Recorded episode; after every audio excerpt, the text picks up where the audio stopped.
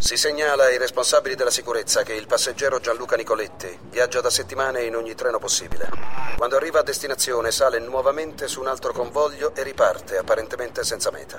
Non sembra pericoloso, ma durante il viaggio cambia spesso scompartimento, intrattiene strane conversazioni con altri passeggeri, a volte legge, spesso telefona. Riceve messaggi al suo computer e sembra che il tempo non abbia per lui valore. Alcuni informatori riferiscono che alla fine del suo viaggio scombinato ad aspettarlo ci sia una donna. Quale rapporto lo leghi a tale donna dalle nostre fonti non è stato specificato. In ogni caso continuate a seguirlo mentre il treno va.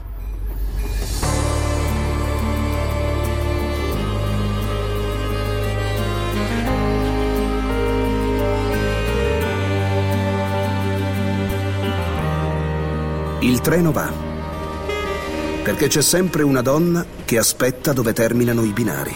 Un programma di Gianluca Nicoletti e Fabrizio Intonti.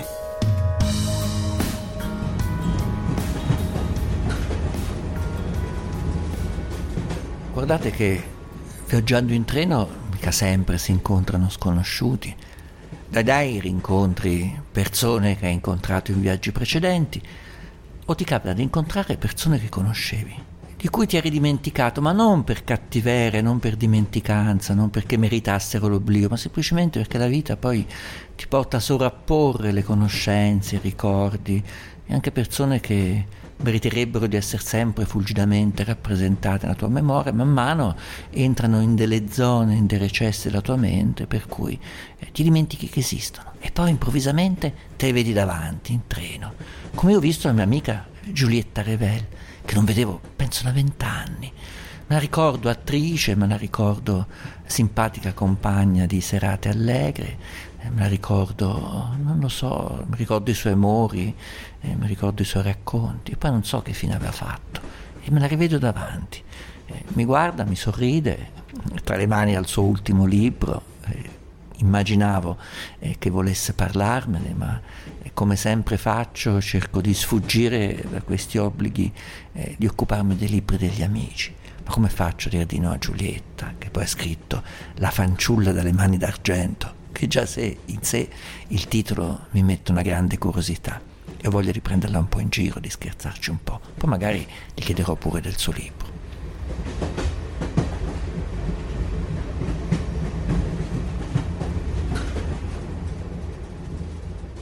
Ma sei pendolare Roma-Torino te col treno? Sì, sì, perché comunque sai che io, cioè, non, tu non lo sai, ma il mio, il mio compagno è di Torino e quindi io faccio avanti e indietro. Sei una pendolare dell'amore? Sono una pendolare dell'amore esattamente. Poi ho anche una mamma e un fratello. Quindi. quindi vieni a Roma per la mamma e il fratello, stai a Torino per il No, no, la mamma e il fratello sono, stanno a Torino, io, io sono, sono, a Roma e ogni tanto vengo su. Ma quindi l'amore è romano? O torinese? La, no, no, l'amore è torinese, l'ho conosciuto a Roma ma è torinese, ha uno studio a Roma, però lui è più torinese. E ma allora che vieni a fare a Roma se c'hai la famiglia e l'amore a Torino? Perché vieni a Roma? Vengo a Roma perché sostanzialmente è lì che ho il lavoro, gli amici, ci ho passato più parte della mia vita e quindi... Ma che fai adesso? Casa. Allora, eh, guarda, ho fatto varie cose nel, in questi ultimi anni, sono stata via sette anni, due anni ho vissuto a Milano, per un periodo ho disegnato gioielli. Io ho una vita che non oh. ti vedo, l'ultima volta che ci siamo visti facevi una cosa in teatro che recitavi in Gay Pierre, che cosa era, mi ricordi? Una, eh, che, che, recitavo? Una specie di monologo, stavi in te, una cosa molto bella, una storia... Ah sì, era sì, eh, figurati, pensa quant'è che non ci vediamo. Eh. Era una, un, un, testo di, di, di Barbara che... Mm, di Barbara Alberti. Barbara Alberti che era al Teatro Flaiano.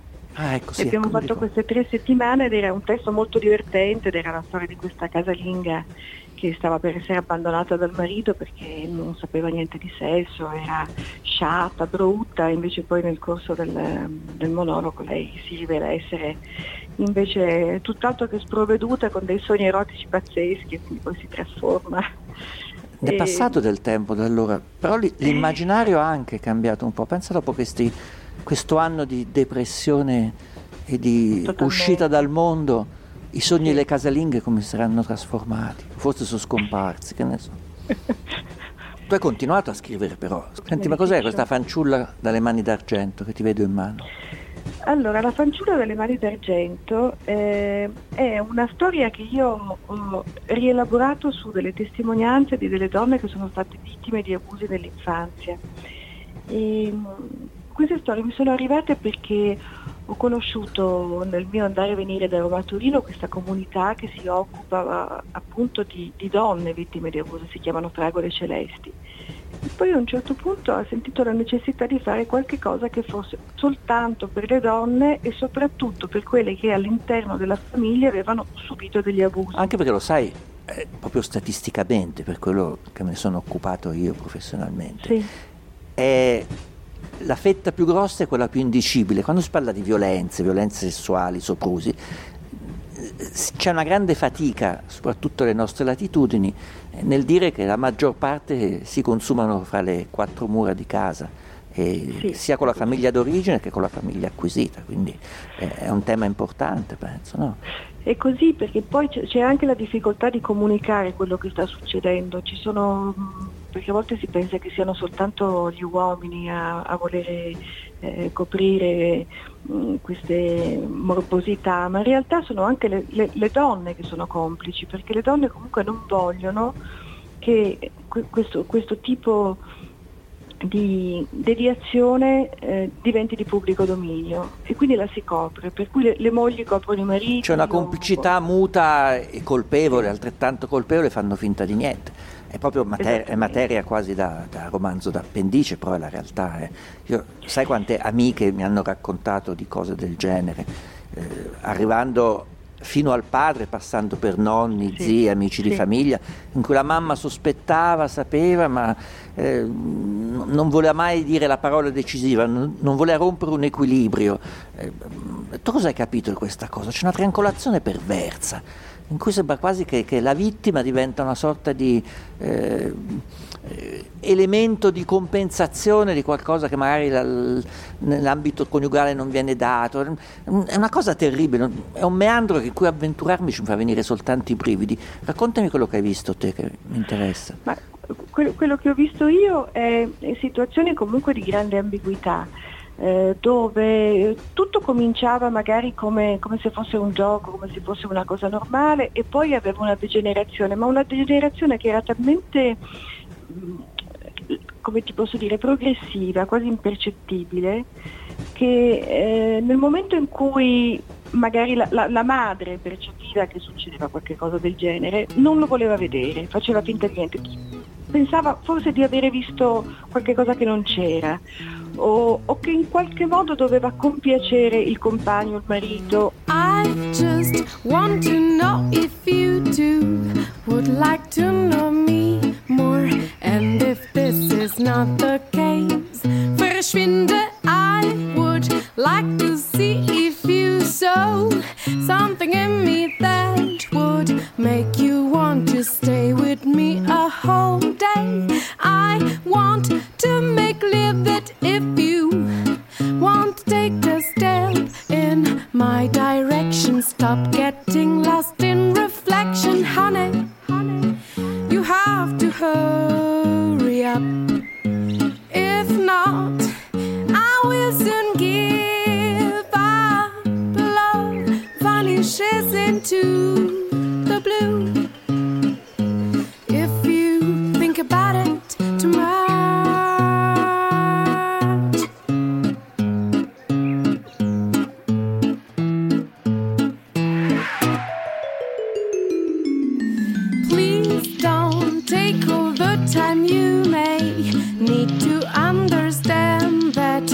and Mrs. Right Down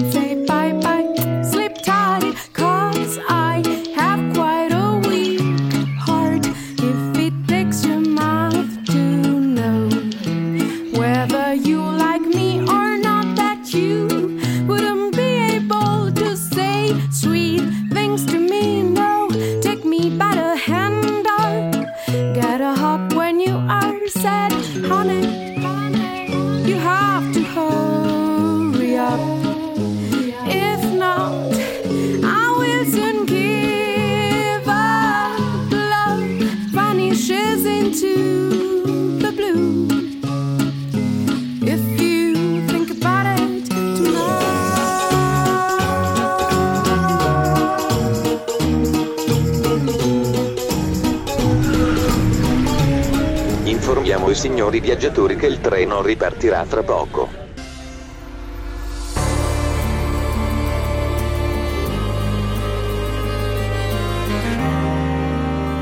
Il treno va. I viaggiatori in ascolto, interessati a fare una chiacchierata sul nostro treno o a sottoporre una vicenda personale, sono pregati di scrivere all'indirizzo mail il treno va chiocciolaradio24.it.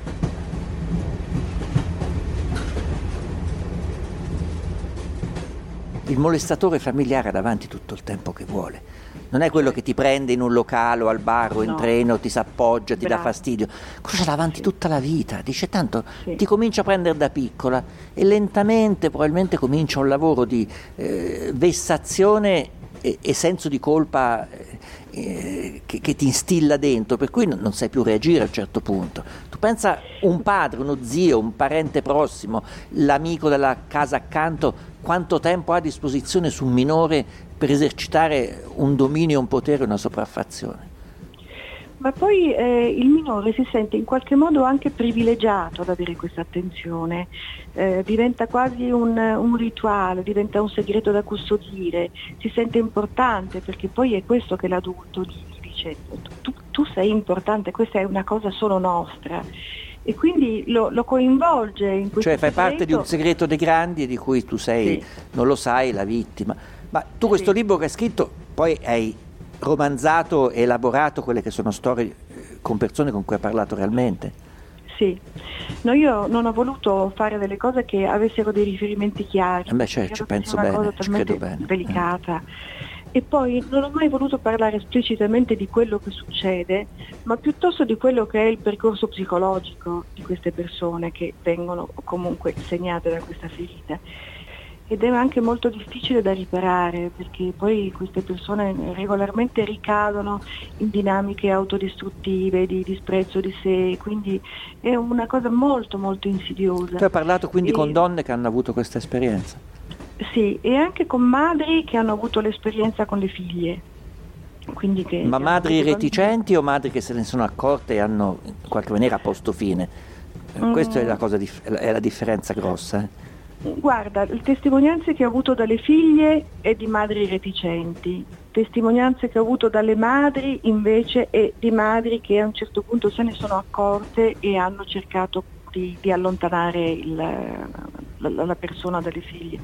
Però quando tutto questo ormai era avvenuto, spesso capita, sai, anche con genitori separati, dove magari si perde di vista un po' la situazione, eh, quindi non, non si ha modo poi di, di vigilare. E qua si entra Però poi in un terreno, lo sai, pericolosissimo perché in molti casi eh, l'accusa di violenza è stato un grimaldello per offendere eh, il partner o la partner separati, sono Sì. processi Sì. terrificanti in cui persone sono state distrutte eh, proprio perché è chiaro, è l'accusa più infamante e più difficile poi da, da- da- da- eh, discolparsi quando c'è un bambino che dice o un piccolo che dice o una persona giovane che dice ho avuto attenzioni eh, no- no- non- che- che non erano lecite verso di me. Ma la madre reticente chiaramente è restia a parlarne, rimarrà tutta la vita prigioniera eh, del suo segreto e della sua reticenza, penso, no? Mm, Sì, messa di fronte all'evidenza dice che non se n'è accorta, che non, che non- che- che non ha visto, che eh, nega, comunque nega, come, come ha negato prima. Ci sono anche delle madri che si sono, ehm, che si sono avventate contro, contro le figlie dicendo che, che mentivano e che volevano attenzione, quindi anche, anche dei rifiuti violenti di volere, di volere dire la È verità. come l'accusa che fanno i preti quando vengono presi in castagna, è- è l'atteggiamento seduttivo del chierichetto, ecco, una cosa del genere Sì. immagino. Sì, che è terribile sì, dirla questa cosa. Eh certo, è certo, perché tu fai la cretina, no? Con- con- Poi sai, le, le bambine sono- a volte sono inconsciamente seduttive, ma non per questo. Vabbè, fa parte, del del, fa parte loro essere bambine, eh, se no è chiaro, richiedono attenzione, eh, eh, poi dipende uno come vede questa seduzione, chi ci sorride e chi gli fa tenerezza o gli viene voglia di, di giocarci o fargli un regalo o portarla a fare una passeggiata, chi invece pensa a altre cose. Sai, questo, eh, il bambino in sé non, non credo che eh, gli si possa accusare di malizia nei confronti di un adulto, ma figurati. No, e poi comunque il bambino si fida dell'adulto, anche quando l'adulto è abusivo, il bambino comunque vuole bene al, al papà o alla mamma, è una cosa naturale.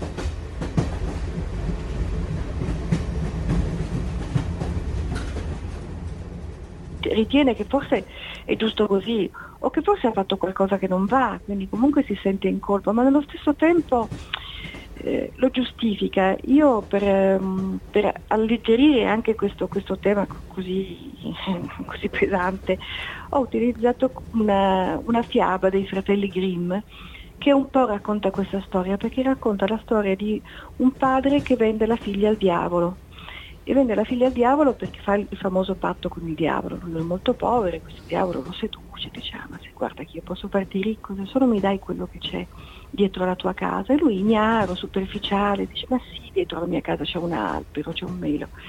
E in realtà quando torna a casa e va dalla moglie, vede tutte queste ricchezze, la moglie dice ma scusa ma co- cosa è successo? Dice ah no niente, guarda ho dato una cosa c'è dietro casa nostra, ma che ci importa? Ho venduto nostra figlia e ha, lui ha venduto la figlia. E naturalmente eh, tutti aspetti che a un certo punto la, la, madre in qualche modo si opponga, ma anche la madre viene sedotta comunque perché...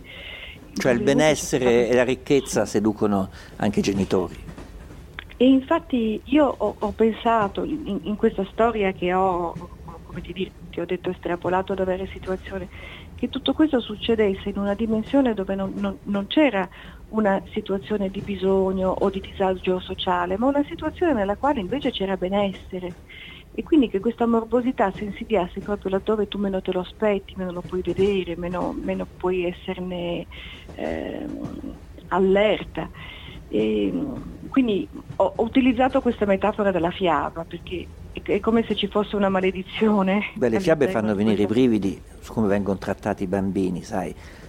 A, a me spaventa di eh, Pollicino, che è una favola banalissima. Cui, sì, ma la crudeltà eh, che, fanno ammazz- che, fanno sgozzare eh, i, i, figli degli orchi, capi? le figlie dell'orco. Sì. Che poi Pollicino, che è tanto buono, salva i fratelli, poverino, anche lui è un disgraziato, i genitori sono disgraziati, li abbandonano, per, lo fanno per fame, li salva tutti. Ma alla fine il prezzo della sua salvezza è che l'orco sgozza le figlie, che è ragazzine della sua età e questo passa così, leggero, tanto erano le figlie dell'orco, chi se ne frega se le sgozzi, ma sono ti rendi conto? Quindi. Eh vabbè, ma sono bambine, che colpa avevano? Poi le orchine, porelle, dormivano insieme a loro, eh, quelle le sgozzano. Eh, e passavamo tranquillamente sul fatto eh, che, che le orchine venivano sgozzate. Eh, come il lupo squartato alla fine, sì ho capito, eh, anche sto lupo fa, fa, il mestiere di lupo, si mangiava le persone che doveva fare anche lui, sì. capito? Lo squarti, un lupo senza succhi gastrici, che si mangia la vecchia e rimane dentro tutta intera, e apre e esce fuori intera e saltella, ma è una cosa terribile. Perché ridi? Per noi era normale, per noi era normale, anche Barba Blu, con tutte, con tutte queste, queste, donne uccise, questo mare di sangue, dicevo beh è normale, tanto eh sì, in effetti ha aperto la stanza ed era tutto pieno di cadaveri. Sì, e poi alla fine Barba Blu è tanto brava che, che, capito, che eh, si redime Barba Blu, eh, però le altre se ne frega. Vabbè, c'era questa, questa, questa leggerezza che forse ci lasciano dei segni dentro. Oggi non ci sono più favole che ci insegnano qualcosa. No, devo dire che queste erano molto feroci e, e poi tra l'altro la, la, le, le, mani d'argento eh, sono, derivano dal fatto che lei non riuscendo a, a, farsi prendere dal diavolo, perché comunque si protegge, si protegge con la sua purezza, a un certo punto il diavolo le fa, le fa tagliare le mani dal padre. E quindi è proprio cioè, ammazza, ci ha messo proprio eh, del tuo. cioè, cioè, cioè, fammi capire, sta povera disgraziata è venduta al diavolo, che la insidierà in maniera viscida e lussuriosa dalla mattina alla sera, perché che se l'è no, comprata a fare. E che se l'è no, comprata a fare il diavolo, scusa? Lui non la riesce a prendere. Eh, lui non la riesce perché aveva dei problemi suoi il diavolo, perché se no ormai l'aveva no, comprata. Per, perché, lei, perché lei è pura. Allora, lei prima si fa un cerchio bianco e lui viene, viene ricacciato da questo cerchio. Ah, un cerchio bianco. magico come su Harry Potter. Esattamente. Ah, vabbè, quello esattamente. è il cerchio magico, una... classico. Allora lui dice, ehm, va bene, allora niente, lei non può essere pura, deve essere sporca e quindi fa in modo che lei non, non si lavi, non si lavi, non si lavi. E Perché lei rimane sempre lui... dentro il cerchio e non poteva uscire per, per farsi un minimo di, di, di, di toilette, no? Così funziona. No, è che domando, sono interessato. No, no, no, alla fine il cerchio lei non lo può più fare perché le viene impedito. Allora lei si lava tutta eh, per aspettare di questo sacrificio. Quando lui arriva dice ma no è pulita, io non la voglio pulita, la voglio sporca. Ah, quindi per il diavolo la donna da puzzà era una sua versione diavolesca di, di una massima che viene attribuita ad alcune donne di gusti particolarmente eh, Esatto. radicali. La donna la da voglio, ma la voglio sozza. I live in the parlor, but I'm down the street. My flowers off the floor and drinking tea. But she don't love me, that's news to me. I met your daughter the other day. Well, that was weird. She had rhinoceros shaped earrings in her ears. But hey man, have a soda. It's on the house. Remember what I told you about the rooms inside this house? But you don't love me. That's news to me. That's news to me. That's news to I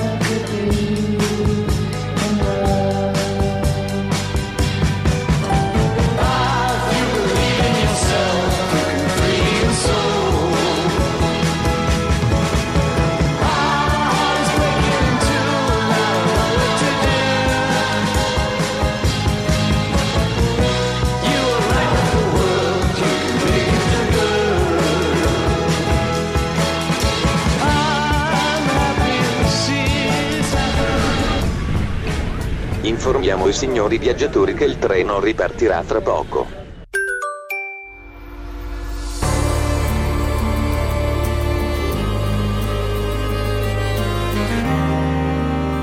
Il treno va. Si ricorda ai signori passeggeri di non lasciare incustoditi i propri bagagli durante il viaggio. E lui gli ha detto non ti lavare. Non ti lavare. Lo diceva anche Napoleone alla sua consorte quando arrivava dopo una campagna e dice arrivo non ti lavare. E lei però è testarda e quindi Si la continua a lavare. Continua a lavarsi. Allora lui si incazza e gli dice sai che cosa? Adesso tagliale le mani così non si può più lavare. Quindi non poteva fare il cerchio. Si crudeltà poteva lavare. terribile. E bastava Eh no, nasconderle il sapone, scusa, no, taglia le mani, proprio una cosa così. Ma poi gliele fa tagliare dal padre, che dice scusa tanto, sai, ma siccome il, padre- il diavolo ha detto che se no prende me, se non ti spiace ti taglio le mani. Ma poteva convincerla, scusa, a dire guarda, lavati un po' meno. Mm, niente. La- no, vabbè, no, devo capire cosa c'è dietro questo tuo racconto. Cioè il padre ta- mozza le mani alla fine e lei con i moncherini non si poteva più lavare. E lei con i moncherini non Beh, si però i piedi si li poteva sciacquettare un pochino almeno. Ma lei sai che cosa fa? Lei piange talmente tanto che quando arriva il diavolo è di nuovo pulita. Con le lacrime, si fa tutta la doccia con le lacrime. Sì, esatto. Mamma mia, pensa che fiume di lacrime per, per lavarsi i capelli soprattutto, perché fino ai piedi, fino al bidet ci arrivo, ma come fai a lavarti i capelli con le lacrime? È stata praticamente un, un fiume talmente grande che lei ha, ha potuto fare il bagno nelle sue lacrime. Sì, ma il diavolo gli attizzava lo stesso anche con le mani tagliate, tanto era perverso. No, il diavolo poi non l'ha, l'ha lasciata andare, però poveretta era senza mani e insomma, era, E anche zozza perché ormai non si poteva più lavare. sì, esatto. Com- Quindi- no, non voglio sapere la fine perché sennò le- levo il No, no, no, piacere no, la lo- senza spoiler. Però eh, da come la starà. Ecco adesso questa storia, che, che immagino che, eh, siccome ti conosco, tu l'hai tessuta di tanti piccoli particolari che hai ascoltato però. E ridi, ma, Ma che tu è una cosa tragica, quella senza mani zozza che devi girare per il mondo. Ma sai perché? Perché io a un certo punto sono andata a, a fare l'assistente a Dario Argento, probabilmente c'è stato un condizionamento in questo Perché non senso. si lava molto Dario Argento. Eh no, no, queste sono cose personali, non lo so. Vabbè, ma che vuol dire? Vabbè, ma che vuol dire uno che deve per forza muoversi nell'ambito della mostruosità? È logico deve avere un aspetto un po' mostruoso, eh, questo ci sta da sé. E quindi ti è venuto in mente questa cosa qui? Beh, poi le mani tagliate sono più da dare argento, direi, capito? Sì, sì, sì, assolutamente. È un'operazione da dare argento, la donna con i moncherini. Beh, è una bella storia. Però questo sulla violenza cosa c'è? Eh, no, c'è la complicità della famiglia innanzitutto, infami Sì, sì. che la vendono eh, per profitto, per denaro, eh, la vendono già al diavolo e già fanno una brutta cosa. La connivenza della, della madre, che comunque... E questo la madre che fa in tutta questa storia? Tutto, in tutto questo la madre non interviene mai, quindi è, è complice. È È terribile. complice del Ma nemmeno quando c'è il taglio delle mani. No, assolutamente. Sempre viene in mente, tu, tu l'hai- tu sei più giovane di me, ma Pierino Porcospino l'hai mai avuto nelle tue letture infantili? Allora, tu hai colto esattamente nel Perché- segno, io te lo volevo dire. Pierino perché io- Porcospino è tutto questo, eh. Sì, è i bambini che questo. si educano con torture, Sì. capito? Eh, Sì, Terribile era. Sì. Vabbè, questa storia secondo te cosa, che segno dovrebbe lasciare questa storia che hai raccontato te, nella sua tragicità? Perché noi non ci rendiamo conto cosa può essere un abuso in famiglia, No. con la complicità di parte della famiglia, per sentirci veramente empaticamente eh, compartecipi, a pensare a quella che il papà gli taglia le mani, gli mozza le mani e la affida al diavolo, forse qualcosa del genere. Beh, perché comunque è un po' questo che succede. Nel momento in cui tu su- subisci un abuso sei poi incapace di rapportarti con il mondo in, in maniera normale. È come se ti mancassero le mani perché non riesci a, non riesci a prendere in mano la tua vita, è come se ti mancasse un pezzo. E quindi questo è, è un, è un po' il, il messaggio per sensibilizzare, però chiaramente c'è anche una via d'uscita, non è che non, non- non- non se ne possa uscire. Beh, C'è- senti, cerca- raccontami un po' della tua vita, Brada, così capisco meglio in questi anni che hai fatto. C'è un particolare che, che ho, ho visto nel- nel- nella, nella quarta di copertina di questo libro che non sapevo di te, che sei stata la prima donna soldato in Italia, non me l'avevi mai detto. Cos'è questa storia? Eh, allora, questo è successo nel 92. Mm, eh, a un certo punto hanno fatto un esperimento perché volevano inserire la- il volontariato femminile nell'esercito. All'epoca le, le- le donne non erano... Figurati, è una bestemmia solo pensarlo, una donna soldato, figurati. Nel 92, pensa a te. E, e quando, quando io ho saputo di questo esperimento, siccome io poi mi, mi appassiono sempre alle, alle cause, eh, ho detto "Mm, vengo anch'io Mm, e hanno- avevano selezionato un gruppo di 28 ragazze. Da tutta Italia. da tutta Italia. E quindi io sono, sono entrata a far parte di questo, di questo gruppo non sapendo bene che cosa, che cosa Ma succedeva. cosa si chiedeva? Un fisico bestiale, arti marziali, capacità di No, uccidere? no, no, no, no, non era richiesto assolutamente niente, infatti c'erano persone comple- molto eterogenee Guarda, e non era richiesta né una Se conosco bene come funzionano eh, gli uffici stampa e le relazioni eh, in ambito militare, le hanno scelte Sì. carine così facciano bella figura, come quando fa le sfilate metto sempre quelle più carine in prima fila. Mica tanto, se ti mando le foto vedi che non sono proprio così carine.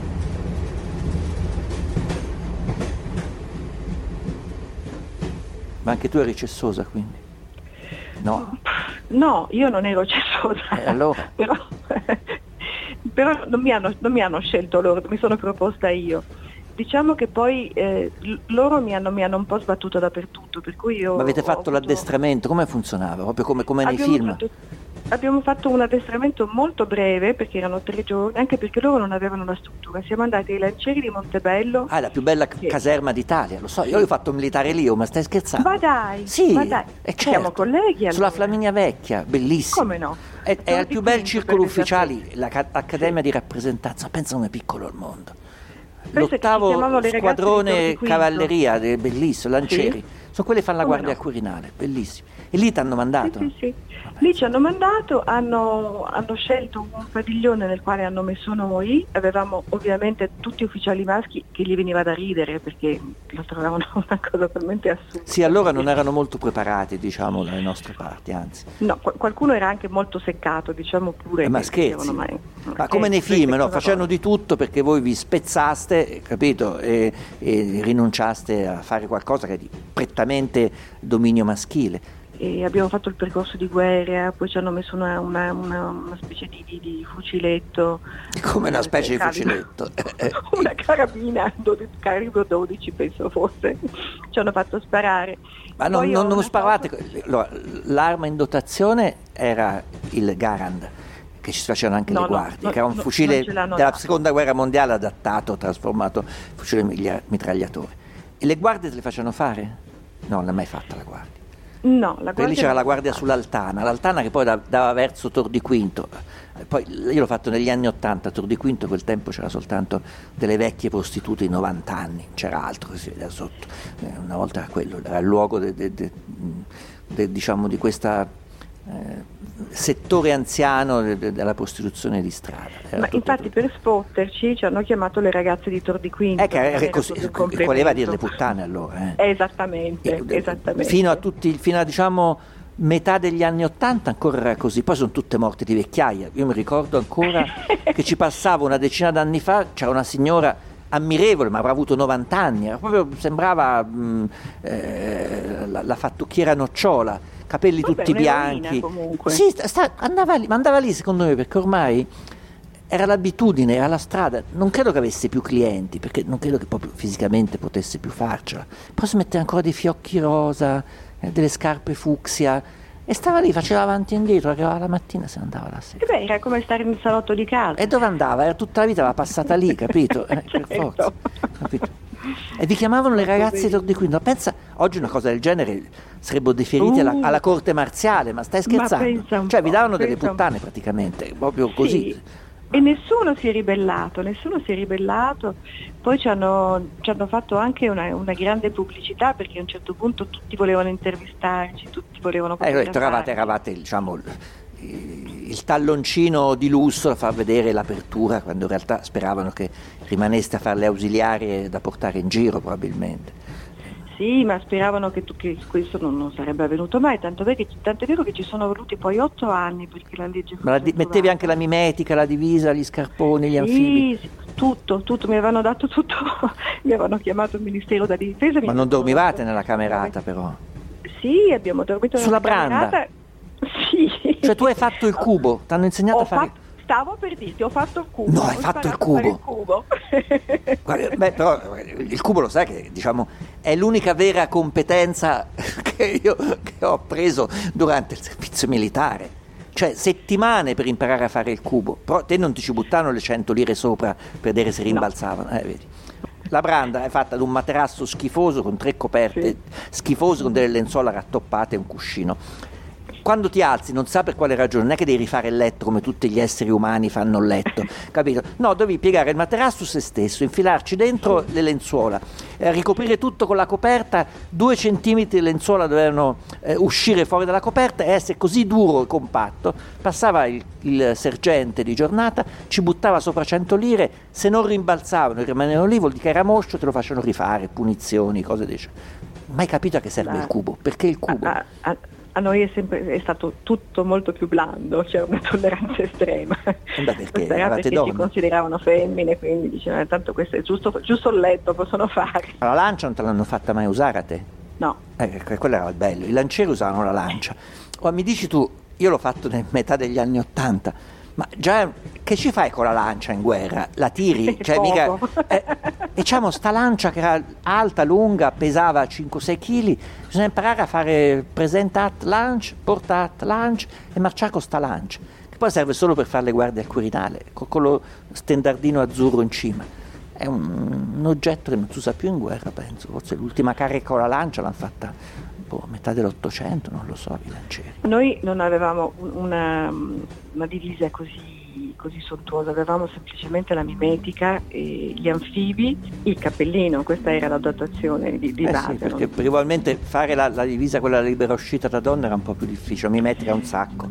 Ma poi non, non hanno mica fatto delle divise, ci hanno dato quelle degli uomini piccoli, per cui sembravamo tutti dei fagotti. I see you knocking at my door. I watch the days you see the war. I write a song on the beltway.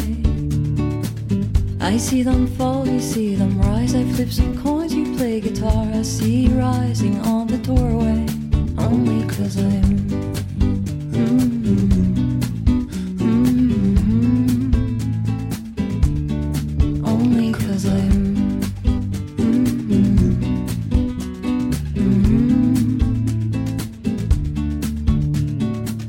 Et dans le vent, les résonances, le soleil dans les ruelles, les caravanes en partance. Ton regard remonte la défaite, le vent qui tangue sur les plaines, les paysages à distance. Only cause I do.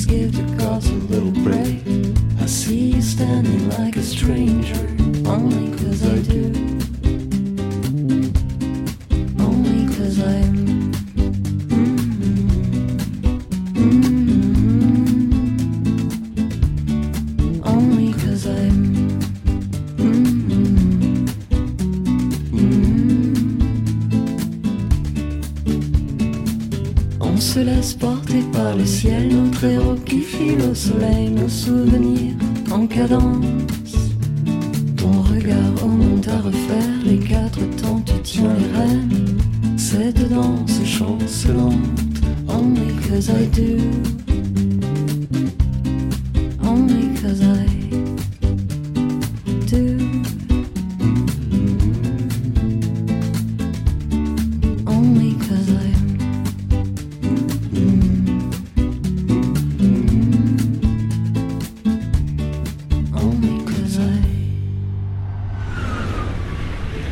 Avvertono i signori passeggeri che il treno effettuerà una breve sosta per le informazioni sul traffico. Restate in ascolto.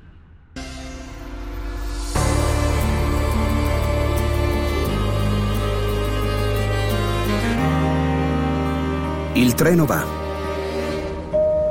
Si pregano i signori passeggeri di abbassare la suoneria del cellulare per non recare disturbo agli altri viaggiatori. Ma adesso le soldatesse sono esattamente come i soldati. Abbiamo cominciato a parlare, guarda, delle, delle donne abusate, ma hanno finito a parlare dei lancieri, pensa te. come si arriva lontano, capito? Eh, però vedi, però, però in te c'era un istinto di rivolta e di messa in discussione comunque dei ruoli già da allora, capito? Eri una ragazzina, eri andata già a fare il soldato. Beh, se per quello, guarda, mi sono anche occupata degli orsi della luna, che, che sono... Cioè, gli orsi della luna, cioè... Ho Questo fatto un documentario eh, che, che è andato poi le fa- alle fate del Kilimangiaro, avevo fatto, fatto una puntata su questo documentario che ho girato in Vietnam, perché in Vietnam gli orsi, che vengono chiamati orsi della luna perché hanno una striscia bianca davanti, vengono utilizzati per l'estrazione della bile, che è una cosa di una, di una violenza tremenda perché Cioè, gli orsi s- squarciano gli umani e tirano fuori la bile. No, peggio, gli mettono un catetere eh, in modo che, che soffrano. Ah, la bile d'orso prendono. La bile d'orso, sì, sì. Per quella medicina lì sciamanica che Esatto. usano. Come il corno di rinoceronte, queste cose qua. Sì, sì, sì, sì, sì. Poveri bestie. Sia in Cina che in Vietnam e, e questi po- poveri orsi, tra l'altro, che hanno una soglia del dolore altissima, stanno in gabbia per 5, 10, 15 anni, quindi è una cosa... Cioè gli fanno scoppiare la bile così ne viene tanta. Beh, sai, Esatto. eh, beh, anche eh, il patè di foie gras, prendono le oche, le ingozzano, gli fanno scoppiare il fegato per farci il patè. Eh, È la fine- stessa cosa, Eh, più o la meno sì, la cosa. stessa cosa. eh. Con la differenza che l'oca diciamo che ha una morte più rapida mentre il dolore è più lungo. Eh beh, ma le inchiodano con le palme sul legno per farle stare mentre le ingozzano. Cioè, io quando ho saputo questa cosa ho smesso di mangiare patè, mangio i fegatelli io alla perugina, sapevo. che almeno so che sono galline che gli hanno tirato il collo in maniera umana. eh, cioè, In maniera umana, Eh, sì. come si faceva una volta. Perché sei, sei anche te vegana, queste cose qua? No, no, io non, io non sono vegana, No, però non sei stata lambita da questa cosa. Eh, No, no, diciamo che cerco, cerco di rispettare il più possibile eh, delle situazioni come quella del, del foie gras o di mangiare poca carne rossa. Comunque ci penso molto, però non riesco a essere vegana onestamente perché eh, sono stata educata, stata educata, così. eh beh, educata diversamente. che il pollo Senti- comunque è buono. Il teatro l'hai abbandonato completamente, no? No, una non brava l'ho attrice. abbandonato. Eh, non l'ho abbandonato, eh, però per, per un periodo mi sono un po' allontanata da tutto perché mm, a un certo punto sono andata a vivere a New York. Speravo di, di stabilirmi lì e mm, poi non ce l'ho fatta perché non sono riuscita ad avere il permesso di lavoro e allora poi eh, do- dopo, dopo un po' ho cominciato ad avere il, il desiderio di, di- di muovermi e di, di fare esperienze diverse, quindi sono andata in Vietnam a girare questo documentario e poi a un certo punto mi sono messa a disegnare dei gioielli, li facevo fare a Bangkok, poi sono andata a stare a Milano, poi mi sono trasferita a Torino che peraltro è la mia città d'origine, aperto il Corriere, ho collaborato per due anni col Corriere, quindi ho cercato un po' E di... ti sei infine eh, accasata a Torino, ecco, capito? Mi sono accasata a Torino perché sai che uno poi fa il gioco dell'oro. Vabbè, una vita così avventurosa, così lambita da mille esperienze, mille rischi, mille vertigini, poi ti vai a casare nella tua stessa città, dai. Ma è così. Eh, lo so, così. Come si dice, si, si ritorna poi a sempre quello che ci è fam- familiare. Vabbè, dipende. Anche se Mago i tuoi giri possono essere ancora ampi, vorticosi e, e, se possibile centrifughi rispetto alla realtà d'origine, non lo so, Mm, ho sempre molto paura delle, delle radici e tu me l'hai confermata, all'inizio della nostra chiacchierata eh, nasce dal tuo libro eh, che, che- che sortisce comunque una tua conoscenza di, di- di uno degli aspetti più, più irraccontabili del dolore umano, capito? Eh, pensate, quindi è dalle origini che nasce, che nasce la sofferenza. Secondo me uno prima taglia, taglia le sue radici, eh, più si procura dei lascia passare per essere un po' meno infelice, non felice che è una parolaccia, ma un po' meno infelice forse, non lo so. sì, o comunque rielabori le radici in una- con un punto di vista diverso e quindi non sono più delle, non sono più delle catene, ma sono dei supporti. Vabbè, adesso ci siamo detti questo, che ci siamo rincontrati dopo almeno vent'anni che non ci vedevamo. Adesso che mi toccherà anche leggere il tuo La fanciulla dalle mani d'argento, perché sennò Accidenti. la prossima volta mi, mi interroghi e mi dici dimmi come va a finire. Però sai che sono curioso, Eh. lo voglio vedere davvero, perché voglio capire, perché già ho capito che la, la- moncherina, poverina, gli rispunta alle mani, gli ridà le mani, gli mettono dei piedi al posto delle mani, qualcosa faranno, perché de- deve finire bene. Quindi lo guarderò, lo leggerò e la prossima volta che ci incontriamo potrai interrogarmi e saprò quasi tutto di questo libro. Guarda, se non fosse questo momento ti chiederei anche di venirmelo a presentare, che purtroppo non si può presentare da nessuna parte. E lo sai, adesso eh, la cosa fantastica di questa pandemia è che tu puoi declinare gli inviti delle amiche di presentarti libri, che è una cosa funerea, è come un funerale, Sì, dai. La presentazione di un libro tanto. si preoccupa, eh, ma figurati, ma se vuoi ti ci vengo, però è come un funerale la presentazione di un libro, dai. Io ho ricordi terribili, perché ci sono sempre, allora, prima fila abitué, sono vecchi, Sì. vecchie, gente che viene lì, poi c'è i due- l'uno o due rompicoglioni, quelli che vanno ti fanno le domande cattive e si incazzano, non si sa perché. Vanno sempre alle presentazioni, non è vero, scusa. Eh. Ti non dom- niente da fare. Parlano due ore su, su- su- che se poi li interrompi dici lei mi sta censurando, così. Poi vengono due o tre amici di provata fede che ci vengono per farti un favore. Quelli della libreria che girellano, vedo l'ora che te ne vai perché devono chiudere perché ti hanno dato l'ultimo turno. E poi niente, E poi- poi stai lì, racconti Beh, un no, libro. ci sono anche quelli che, vo- che vogliono comunque prendere un bicchierino di prosecco alla fine. Quindi sono... Il prosecchino, quello che ti dà la- l'acidità di stomaco nel, giorno di- Esatto. e anche qualche nocciolina stantia, perché se no prendiamoci qualcosa insieme all'autore e c'è il famoso firma copie, vuol dire che tu firmi le copie se te le comprano.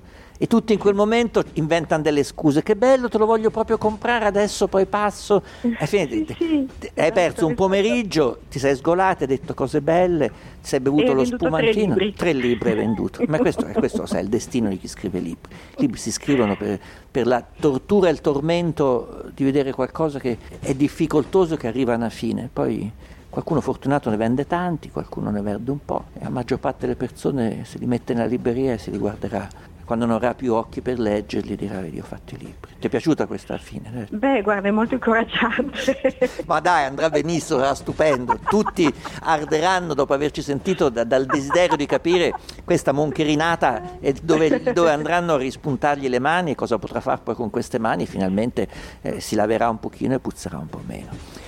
Beh, eh, sì, poi pos- possiamo fare la, la- la serie come... Poi fanno un telefilm, capito? Una serie, quelle, quelle serie per Netflix gliela proponi. eh, eh, Esatto, esatto. Perché, perché poi la storia va avanti a lungo, capisci? Scusa, potrebbe diventare una specie di supereroina, supereroe o eroina eh, con, con delle mani bioniche favolose che fa delle cose fantastiche, ad esempio. Questa Questa è una buona idea, vedi? Vedi che se vuoi lo, lo possiamo fare insieme. Sì, certo, io poi sulle cose tragico, eh, sadico, sanguinolente mi, mi produco abbastanza bene. T'abbraccio Giulietta, arrivata alla mia stazione d'arrivo. Grazie. Con grande rimpianto Grazie. ti lascio, ti incontrerò spero non fra altri vent'anni, ma ti incontrerò quando scriverai il romanzo del ragazzo a cui hanno tagliato i piedi che si sposa perfettamente. Al prossimo viaggio allora. Ciao Giulietta, ciao ciao. grazie, grazie mille. Yesterday. Any way you made it was just fine.